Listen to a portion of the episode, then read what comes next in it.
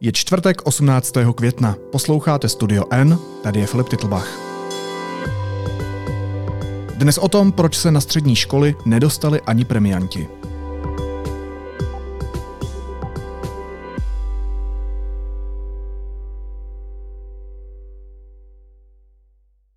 Z devátých tříd odchází nejsilnější ročník za posledních 30 let a české školství tento nápor nezvládá. I když kraje o přicházejícím problému věděli, nenavýšili dostatečně kapacity škol. Ani měsíc po přijímačkách na střední školy řada dětí stále netuší, kam a jestli vůbec v září nastoupí. Co teď prožívá řada českých rodin a proč stát nechal zajít problém tak daleko? Budu se o tom bavit s reportérkou deníku N Markétou Boubínovou. Markéto, vítej, ahoj. Hezký den. Měla jsem dvakrát týdně doučování, eh, každý víkend jsem chodila na zkoušky na nečisto a hlavně jsem napsala úplně všechny testy CERMATu, které byly. Co teď prožívají devátáci, kteří se nedostali na střední školy? Tak aspoň podle toho, co mi sami říkali, nebo co mi vlastně reprodukovali jejich rodiče, tak stres, určitou demotivaci, strach vlastně, co bude, co je čeká. Řada z nich eh, nepochybně doufá, že si ještě dostane v druhém, po případě dokonce ve třetím kole, ale pro ně je třeba hrozná i ta představa, že se možná výsledky dozví až v průběhu prázdnin nebo na jejich konci, což vlastně po deváté třídě je hrozně smutný. Ty se můžeš těšit na vlastně poslední prázdniny po základce a místo toho vůbec netušíš, co tě čeká. No a jak to teď vlastně vypadá v praxi? Jaké to martýrium teď ty rodiny musí podstupovat, když vědí, že ten jejich potomek se prostě nedostal eh, na tu vysněnou střední školu nebo jakoukoliv střední školu? Tak zaprvé oni samozřejmě museli nebo chtěli podat odvolání na ty školy z toho prvního kola. Tam ještě někteří z nich budou mít šanci, protože ti úplně s tím nejvyšším počtem bodů se možná dostali třeba na dvě školy, protože mohli podat přihlášky na dvě školy v prvním kole, takže vlastně nějaký počet dětí rovnou vlastně se dostane, což se dozví třeba dnes nebo zítra, protože teď začnou chodit vlastně ta odvolání. Tam je vlastně to hrozně jako negativní, že tam je ta lhůta, že ti ředitelé totiž po prvním kole musí vlastně po vyhlášení eh, nebo po oznámení těch výsledků, že byly vlastně děti přijati, musí 10 dnů čekat. Zda se to dítě rozhodne, jestli nastoupí na tu jejich školu nebo na tu druhou. A to dokonce, i když ty děti vlastně jim třeba ti rodiče jim zavolají, moje dítě nenastoupí, půjde na tu druhou, tak svým způsobem je to riziko pro toho ředitele, kdyby vlastně už rovnou začal volat jiným dětem nebo psát jiným rodičům, že to jejich dítě se na odvolání dostalo. Protože přece jenom pak by si toto první dítě mohlo rozmyslet a ředitel by najednou měl přijatá dvě děti. Takže řada těch ředitelů opravdu čeká a to trvá, to je totiž 10 pracovních dnů. Takže jako první krok ty rodiny většinou podají odvolání a to i když jsou třeba hodně nízko pod čarou, protože si všichni řeknou, já to raději zkusím, nechci prostě vynechat vůbec nic. Načež následně začnou hledat uh, online, kde se otvírají druhá kola. A tam právě je ten problém v tom, že ty školy nevyhlašují ta druhá kola, nebo to, že otevřou nějakou třídu, že bude druhé kolo na nějakou třídu na té škole. Oni to nevyhlašují v jeden konkrétní termín, což by situaci zjednodušilo. Oni to vyhlašují úplně náhodně. Na začátku května, kdy vlastně měly školy termíny, eh, dokdy mají sdělit, oznámit ty výsledky eh, online, jestli se ty děti dostali nebo nedostali, protože ty si to můžeš online vlastně už najít, i když ještě třeba nedostaneš to lejstro. Tak eh, tam vlastně byly termíny do konce středy, ale už v úterý některé školy začaly vypisovat druhá kola, na eh, své třeba gymnaziální třídy, respektive na jednu gymnaziální třídu. Takže spousta dětí, která ještě ani nevěděla, jestli se vůbec dostala nebo nedostala, tam raději šla, nebo šli tam ty rodiče a stáli v těch strašlivých frontách. Takže tam se třeba staly případy, že tisíc eh, rodičů tam stálo s přihláškou svých dětí a bylo tam 30 míst. A tohle vlastně se dělo v následujících několika týdnech, kdy se čekalo, jak dopadnou odvolání, což bude končit vlastně teď. To bylo opravdu jako, to bylo martýrium prvních týdnů, kdy prostě ti rodiče po večerech, odpoledne hledali, tam vždycky byly třeba dva dny, kdy může se přinést ta přihláška. Oni se ale snažili jí donést co nejdříve, protože Říkali si třeba hraje roli i to, jako kdy ji přinesu, abych tam byl, abych vůbec ještě stihl otvírací hodiny toho studijního oddělení, nebo abych to stihl poslat přes datovku, ale co když to přes datovku třeba nevíde, nebo se chci na tu školu podívat. Takže tam opravdu byl vlastně hrozný chaos, že se najednou strašně moc dětí hlásilo na jediné možné věci, co třeba se zrovna ten den otvíraly. No takhle, ono se to samozřejmě dělo vždycky, že se určitá část dětí nedostala na vysněné školy nebo na žádné školy, protože přijímačky zkrátka jsou určitým sítem. Ale Jaké děti se letos na ty školy nedostaly? Jako dotklo se to i těch, které by za normálních okolností na těch školách vzhledem ke svému dřívějšímu prospěchu prostě mohly studovat? Dotklo, protože letos, zejména mluvíme teda především o velkých městech, především tedy o Praze a Brnu a vlastně prstenci okolo Prahy, což už je středočeský kraj, protože tam opravdu ten nával na ty maturitní obory byl opravdu veliký. A bizarní na tom je, že to vlastně propadalo až do těch nejnižších pater, eh, to znamená do učňovských oborů. Protože tady se vlastně stalo to, že na gymnázia, a to nemluvím třeba o úplně těch nejprestižnějších gymnáziích, se nedostali děti, co měli opravdu vysoký počet bodů z CERMATu, z jednotné přijímací zkoušky. Já jsem prostě se dívala na školy, mluvila jsem s dětmi, co opravdu jako měli nad 70, našla jsem děti, co měli nad, nad 80 bodů s tím, že maximum je 100 tyto děti by se normálně, ještě třeba i loni, předloni, prostě v minulých letech, a to už byly silné ročníky, dostali. Ale letos se opravdu třeba nedostalo dítě, co mělo 83 bodů.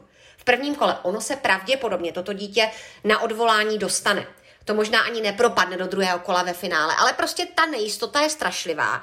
A vlastně to, že se tyto děti nedostaly, je zvláštní. Já jsem mluvila včera eh, s, vlastně s pracovnící Cermatu, s ředitelkou vlastně toho oboru češtiny, nebo nevím, jestli to přímo obor, která de facto vlastně dalo by se říct, šéfuje vůbec tady, tady těm, těm přijímačkám z češtiny. A ona mi sama popisovala, že vlastně dítě, které z češtiny má 40 bodů, je strašně dobré tohle dítě by mělo jít na Gimpl, to by nemělo jít ani vlastně na střední odbornou školu.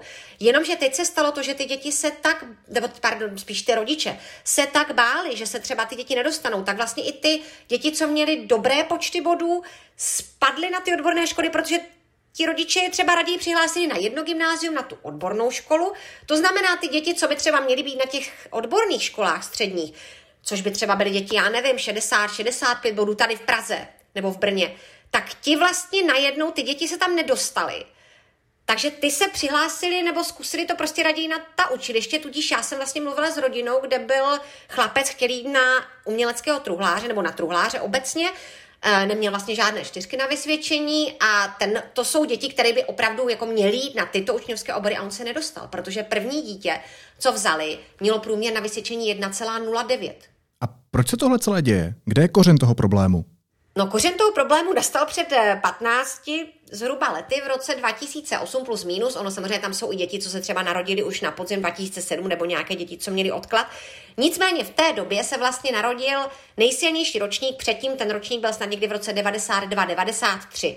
V té chvíli už vlastně měli samozprávy si říct, aha, za, oni si tedy v té době měli říct, my tady budeme mít za pár let škol, vlastně děti do školek, musíme jim připravit místa ve školkách, potřebujeme víc pediatrů, budeme tady mít problémy na základních školách, to všechno se dělo, ale také si měli říct, za 14-15 let nám tento ročník bude nastupovat na střední školy a bude problém. Musíme si připravit kapacity. Ty kapacity připravují kraje.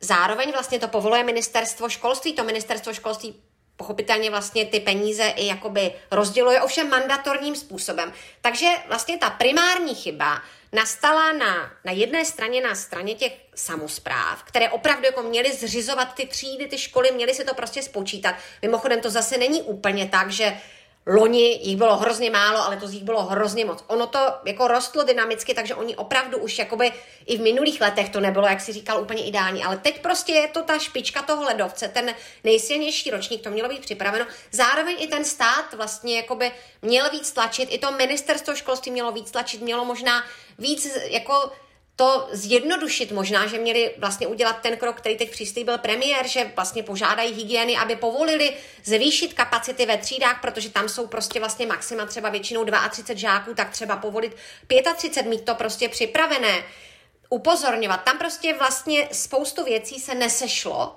a dopadlo to takto. Nicméně asi ta největší chyba, ale není jediná, je na straně vlastně krajů. No a proč to nevyřešili, když to trvalo 15 let? 15 let, kdy to mohli řešit? Protože Mimo jiné i z toho důvodu, že školství není to, co vyhrává volby. To není to, o čem se mluví. To není to, co vlastně je velkým celospolečenským tématem.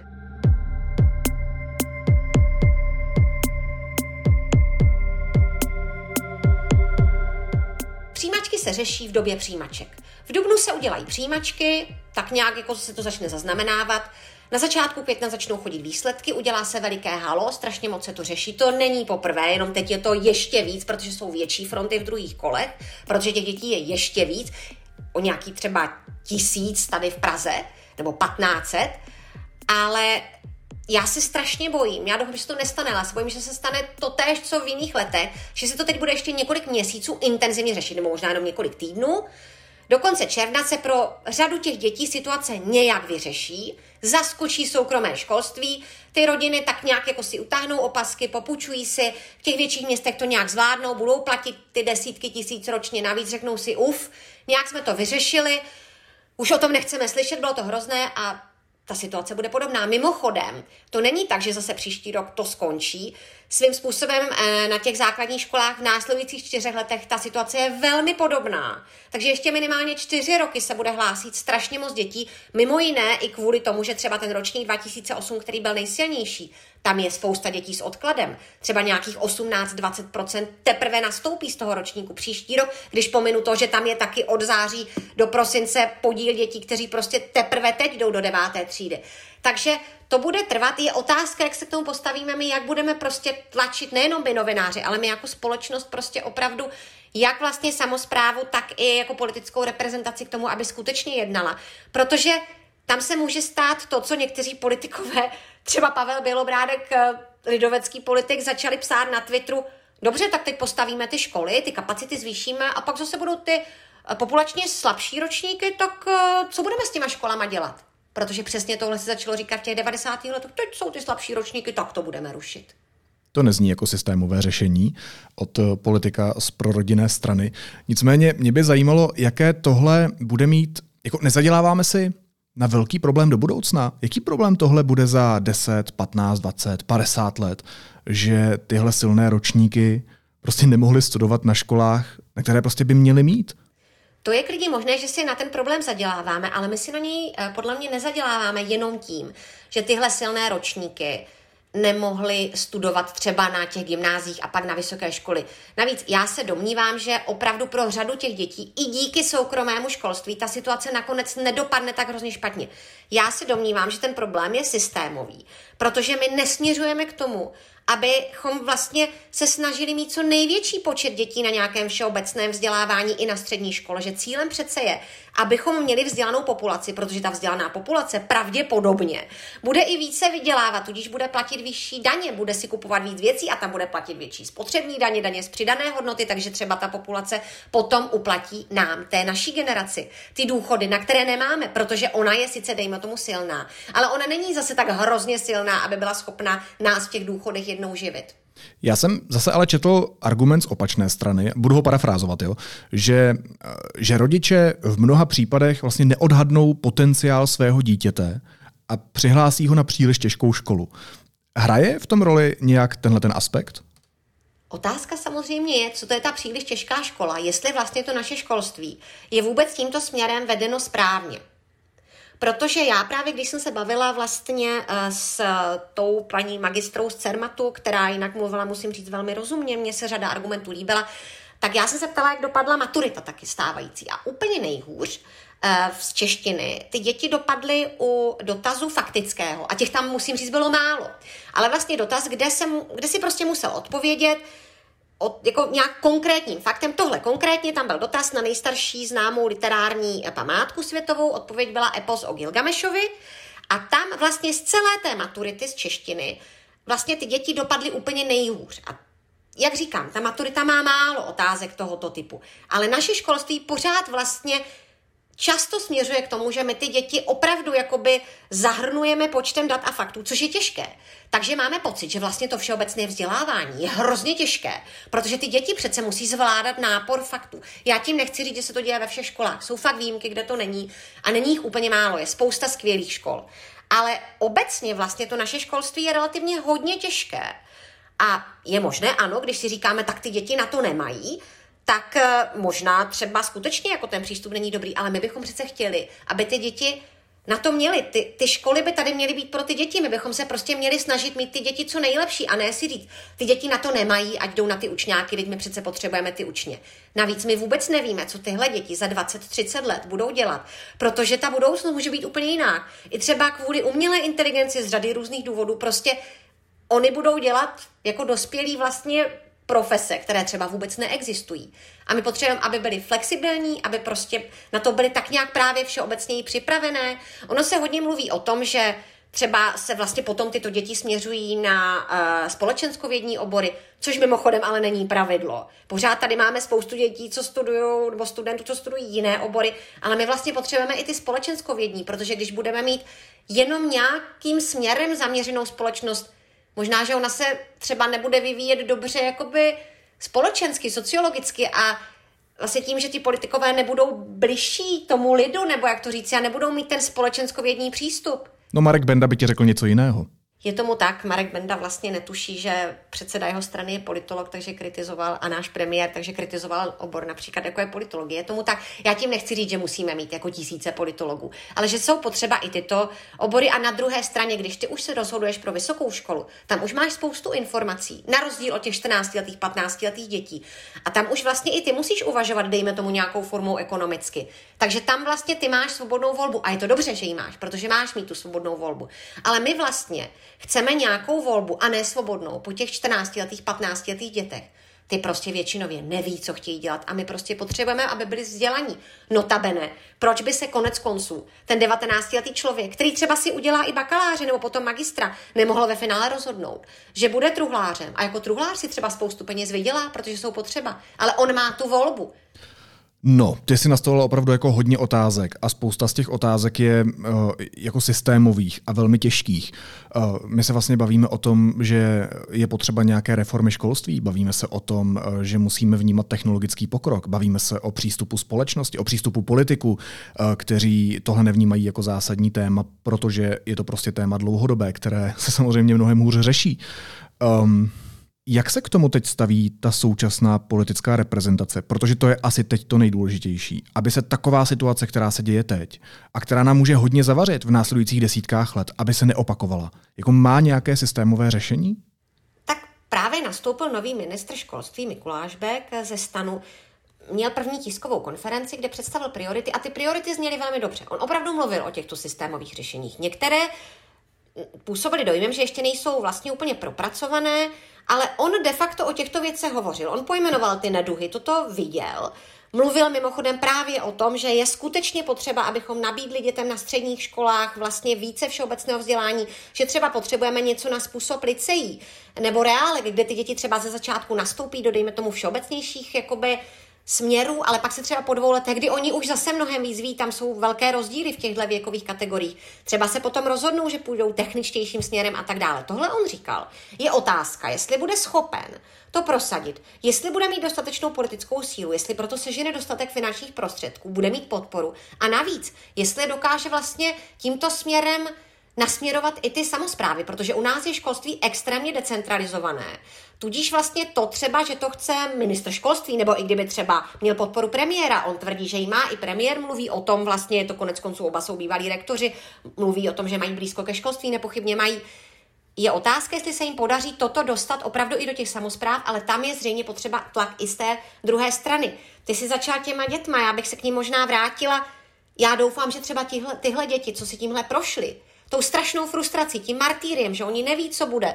Chodí prostě do těch front, jejich rodiče tam chodí, zoufale hledají, tyhle děti počítají, kolik ty rodiny si můžou dovolit zaplatit. Což by vůbec počítat ty děti v těch 14 ještě neměly, ty jejich rodiče, kolik si můžou dovolit zaplatit. Třeba budou ty děti prostě tlačit ty politické reprezentace, ty své samozprávy. Třeba prostě oni budou za chvíli volit tak třeba oni přijdou prostě s tím, my chceme systémové řešení. Chceme systémové řešení změny prostě výuky. Mimochodem to se chystá. Je otázka, jak moc my to jako veřejnost budeme hlídat. Prostě chystá se revize kurikula na základních školách, která je klíčová. Ale protože je to školství a protože je to nekonkrétní věc, tak se to málo sleduje. Takže tady to jsou prostě důležité věci. Faktem je, že teď tady prostě máme stovky, dalo by se říct tisíce dětí, co si prožívají už po měsíc jako určité peklo a strašné nejistoty, to jim může zanechat na duši strašné psychické šrámy. Řada z nich nepochybně se nakonec dostane. Ty šrámy už si ponesou, ale bude to pro ně mít happy end. Možná, že některé z nich to i třeba nějak posílit, to já nedokážu po, po, jako posoudit, zda v tomto věku je to posílení, nebo spíš jako tak jako právě ten šrám. Nicméně pořád tady zůstane nějaký počet dětí, kteří opravdu jako nevídou jako vítězové, budou to ti poražení, kteří třeba nějak napsali ty zkoušky, ale vlastně dostanou se tam, kam vůbec nechtěli. Co pro ty to bude znamenat a pro jejich budoucnost a třeba ta jejich budoucnost potom pro nás to je otázka, ale třeba oni sami potom donutí ty politiky, aby jednali. Možná ještě poslední otázka, když se vrátíme na zem, opravdu do té současné situace, tak mě by zajímalo to řešení té, té urgentní situace. Co můžou ještě teď rodiče a děti dělat? Jako, mají teď ještě nějaké možnosti?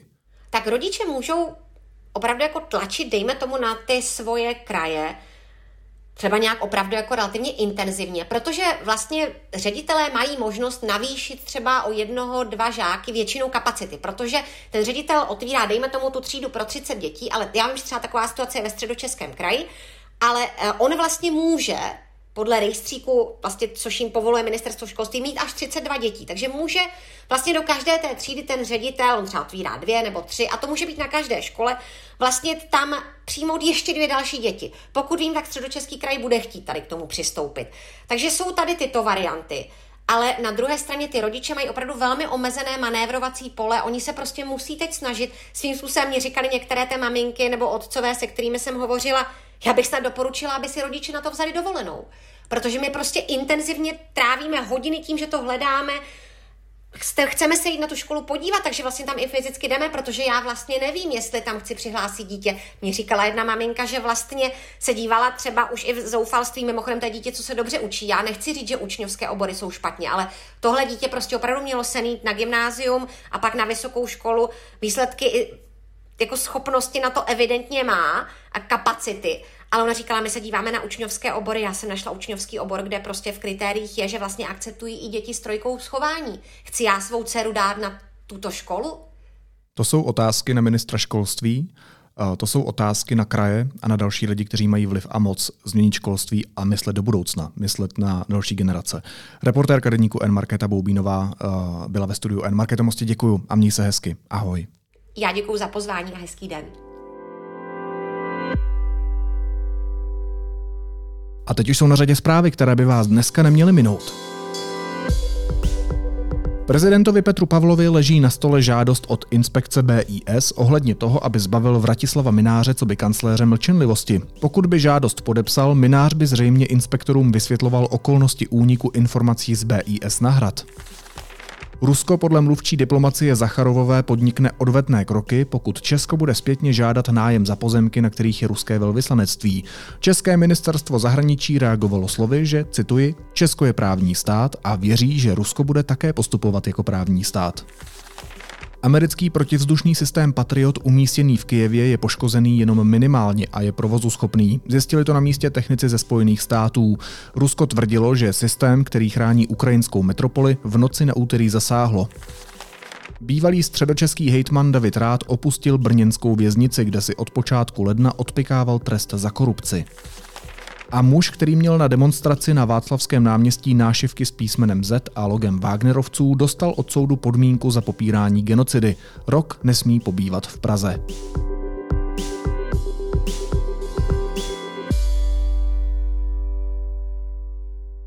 A na závěr ještě jízlivá poznámka.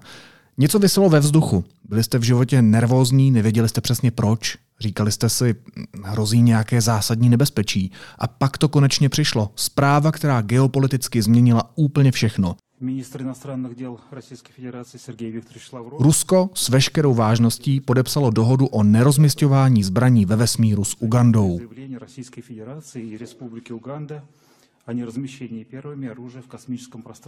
To jsme si oddychli. Naslyšenou zítra.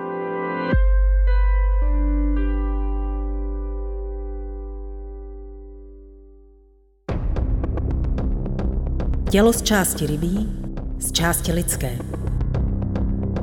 Krajina plná příběhů. Příběhů, které volají po životě, kde má větší místo empatie na místo normativního tlaku. Přijďte na výstavu Evy Koťátkové Moje tělo není ostrov. Veletržní palác, Národní galerie Praha.